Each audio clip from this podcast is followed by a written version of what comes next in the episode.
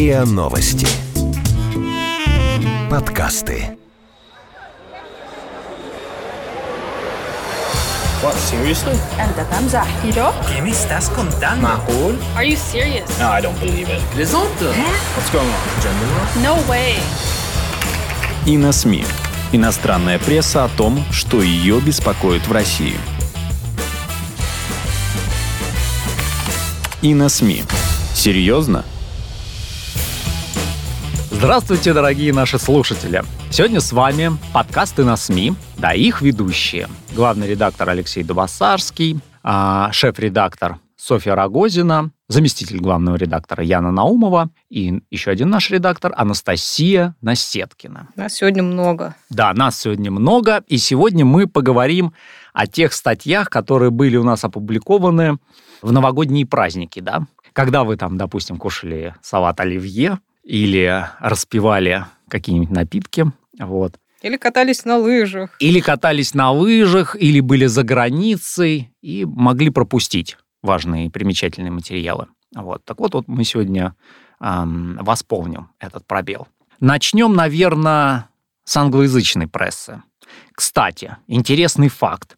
А, В эти новогодние праздники было довольно мало статей из англоязычной прессы. Вот. Либо это были какие-то большие статьи, которые мы разбивали на много частей. Ну, например, а, известный американский журнал, а, ежемесячник Foreign Policy, опубликовал статью под названием «10 конфликтов, на которые нужно обратить внимание в 2019 году». Автором статьи был Роберт Малли, президент международной группы по предотвращению кризисов. О чем статья? О том, что по мере заката неоспоримого глобального господства США а, международный порядок все больше и больше погружается в хаос. Все больше других стран и их лидеров пытаются оспорить а, мировое первенство США, вот, и э, пытаются вмешиваться в разного рода конфликты, как-то пытаются проводить экспансию своего влияния на те части света, где раньше американцы были безусловными лидерами. Вот. И э, этот э, аналитик говорит о том, что есть ряд э, ключевых стран, ключевых точек, где столкнутся интересы Америки и разных других стран, типа России, Китая и так далее. А какие же страны это? Это Йемен, Афганистан, Саудовская Аравия, м, Сирия, Нигерия, Южный Судан, как ни странно, Камерун, Украина и Венесуэла. А Вот. А, Другая статья, на которую следовало бы обратить внимание. А, Одна из самых а, популярных и самых читаемых газет США, The Washington Post, пишет про российскую военную разведку, про ГРУ. А, Статья называется а, «Российская военная разведка. Тайные мускулы в дуэли Путина с Западом». А, Это такое расследование корреспондентов московского бюро Вашингтон Пост, которые провели несколько интервью с, с разными русскими, в том числе даже побывали в школе. А, Вот. И а, они пишут о том, что влияние ГРУ растет, а, и фокус его влияния направлен на конфликт с Западом и на то, чтобы увеличивать, усиливать патриотизм а, русских, в том числе в школах, в университетах, в общем, везде. А Вот. Таково было расследование Вашингтон-Пост. Теперь передаю слово моему заместителю. Посмотрим, что у нас происходило в странах Скандинавии. Да, поскольку у нас Новый год, север это, наверное, такой самый новогодний регион, будем считать. Ну и вообще, на самом деле, мы хотели дать вам немного отдохнуть от серьезной аналитики в эти дни. Подобрали множество статей на неполитические темы. Я, в частности, вот от нашего внимания не укрылось, что многие заинтересовались эпохой викингов, причем в разных странах почему-то. Мне попался целый ряд статей о викингах не только в скандинавской прессе, но и, например, у британцев, которые заметили, что викинги были не только злобными насильниками, но и искусными ремесленниками и торговцами. Об этом писал, например, Гардиан в статье «Раскопки в городе викингов», имеется в виду город Рибе. Пионеры градостроительства, а не отчаянные головорезы. Это вот, оказывается, скандинавы были гораздо не только головы рубить. Вот последние исследования вообще показали, что англосаксы были ничуть не лучше этих захватчиков севера. Они и сами, англосаксы, в смысле, глазом не моргнув, искореняли всякие племена, вставшие у них на пути, там, бритов, кельтов и всех остальных, кто населял до англосаксов многострадальные британские острова. Об этом написал, например, датский научно-популярный журнал Виденскаб в статье, которая так и называется «Англосаксы были хуже викингов». На эту статью ссылались и многие англоязычные издания в том числе. В общем, хватит придумывать байки про рогатые шлемы, кровавых орлов. Викинги были не так уж плохи. Но чем же у нас еще известны скандинавы, кроме викингов? Ну, как ни печально, но вы правильно догадались, поисками русских подводных лодок, конечно. Мы как раз опубликовали перевод статьи с э, крупной шведской газеты Dagens Nyheter, которая в Швеции стала настоящей сенсацией, эта статья. Она называется «Они молчали 34 года, а теперь рассказывают, что видели в Аланском море». Итак, две девушки рассказывают, как в 1984 году вышли из Стокгольма в море на лодочке и потерялись. Двое суток дрейфовали без еды воды, готовились к смерти, но тут их спасло советское торговое судно. Казалось бы, при чем тут подлодки? Ну, как же, это самое судно «Дагестан». Наверняка оказалось поблизости, потому что русские там шпионили за шведами. Так считают вот эти две девушки, которые сейчас уже не девушки, а почти бабушки, но, тем не менее, решили прославиться и рассказать всю правду. В тот момент они, в общем, так и ждали, что их сейчас схватят и увезут в страшный русский гулаг куда-нибудь, а то и пристрелят прямо на месте. А русские моряки их не просто достали из воды, но и передали шведским спасателям со всяческими напутствиями так больше не делать. Вот это поворот. На ту же тему написали еще и журналисты финской Huvudstadsbladet, которые выяснили, что еще во Вторую мировую войну на базе в Шхерах недалеко от Стокгольма шведские вооруженные силы начали тренировать боевых тюленей. Их натаскивали тоже на поиск подводных лодок. Оказывается, советские подлодки угрожали Швеции уже тогда. Они могли якобы вторгнуться в шведские воды, чтобы помешать поставлять железную руду нацистской Германии. Но тюлени храбро встали на защиту морских рубежей. Правда, после войны проект свернули, хотя тюлени показали себя очень такими сообразительными и полезными солдатами. Не только они могут ластами хлопать. Вот это были лучшие статьи в скандинавских СМИ, я считаю, которые вполне отражают общие тенденции в скандинавских СМИ. Так что год начался ударно.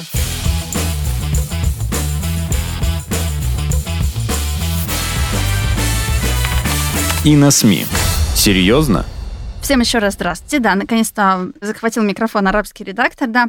У нас же становится доброй традицией от арабов на новогодние праздники брать э, пачку статей э, про секс во всех исполнениях, в арабских странах, в арабской философии, в арабской литературе.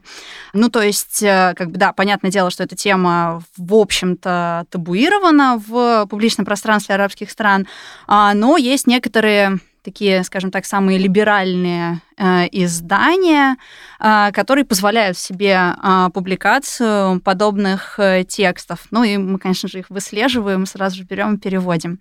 Да, это два издания. Это ливанская «Расиф 22» и тунисская «Мим Магазин». Вот, у нас на этих праздниках было, было пять таких статей. А, начали про статью, которая называется «Поговорим о сексе в Бейруте». Она посвящена документальному проекту американской журналистки Кристины Манпур. Она подготовила сериал расследования для CNN «Секс и любовь во всем мире», где она пытается узнать, э, так сказать, э, как живут женщины в патриархальных обществах, э, как они вообще справляются с проблемами в сексуальной жизни, какие вопросы перед ними стоят. Вот. А довольно занятный материал, потому что приводятся отрывки интервью с да, ни для кого, думаю, не секрет, что, так сказать, э, всякие вот эти вот э, движения за равноправие секс-меньшинств, э, за, так сказать, раскрепощение общества, они наиболее сильны в Ливане. Да, и она разговаривает с активистами, они, значит, рассказывают про, про вот это вот, так сказать, такое вот арабское лицемерие, про то, что на самом-то деле порно-сайты дико популярны в арабских странах, но все предпочитают не замечать этого. В то время как э, можем помнить, да, и об этом тоже у нас есть некоторое количество текстов, что э, именно арабская средневековая литература изобилует, скажем так, э, сочинениями любовного характера. И вот, кстати, в этой статье она тоже упоминает книжку, а, которая датируется 15 веком «Благоуханный сад для духовных услад». И, пользуясь случаем, да, э, так сказать, э, большое, большое спасибо, надо сказать, э, нашему арабисту Микульскому Дмитрию Валентиновичу, который перевел эту книгу да, наверное, получил большое удовольствие во время перевода этой книги, потому что, по словам автора этой статьи, в ней представлен набор заповедей для мужчин и женщин о том, как в равной степени сексуально удовлетворять друг друга. Вот, ну и чтобы, так сказать, э, раззадорить вас, буквально кратенько скажу про остальные статьи. Да, это а, такая, скажем так, богословско-философская статья про проблему секса на советах пророка, где говорится о том, э, как на самом-то деле все священные тексты и Коран, и Сунна, они совершенно не против, э, э, так сказать, и женского удовольствия, и все прочее. Ну, в общем, многие стереотипы, короче, разбивает этот текст. Обязательно прочитайте, если, так сказать, не успели прочитать его. А, вот. А, и еще три таких довольно остро-социальных, можно даже сказать, текста. А, один про обрезание девочек в Иране. Да, это тоже на основе такого журналистского расследования. Там поездили по глухим иранским деревням, Журналисты поговорили с этими девочками, с этими женщинами, которые проводят эту э, жуткую процедуру. Э, довольно занятно. И еще две таких исторических э, статьи про евнухов в арабской культуре и про европейских проституток в Египте начала 20 века. Ну, в общем, даже не буду рассказывать подробнее про эти статьи, чтобы заинтриговать вас, чтобы точно даже нашли все это. Да. А где их найти-то? Э, в смысле, ну, прям, э, прям заходите на сайт, значит, на СМИ или, или в Гугле просто набирайте «Европейские проститутки в Египте». И точно первая ссылка будет э, на наш сайт. Сейчас Такая вернусь. вот отличная реклама для сайта и на СМИ. А, вот. А, ну, я, конечно, могу еще много чего говорить, э, но мне уже говорят, что типа хватит, да, все, поэтому передаю слово китайскому редактору, вот, там, красавицы, чаги, в общем, все как всегда.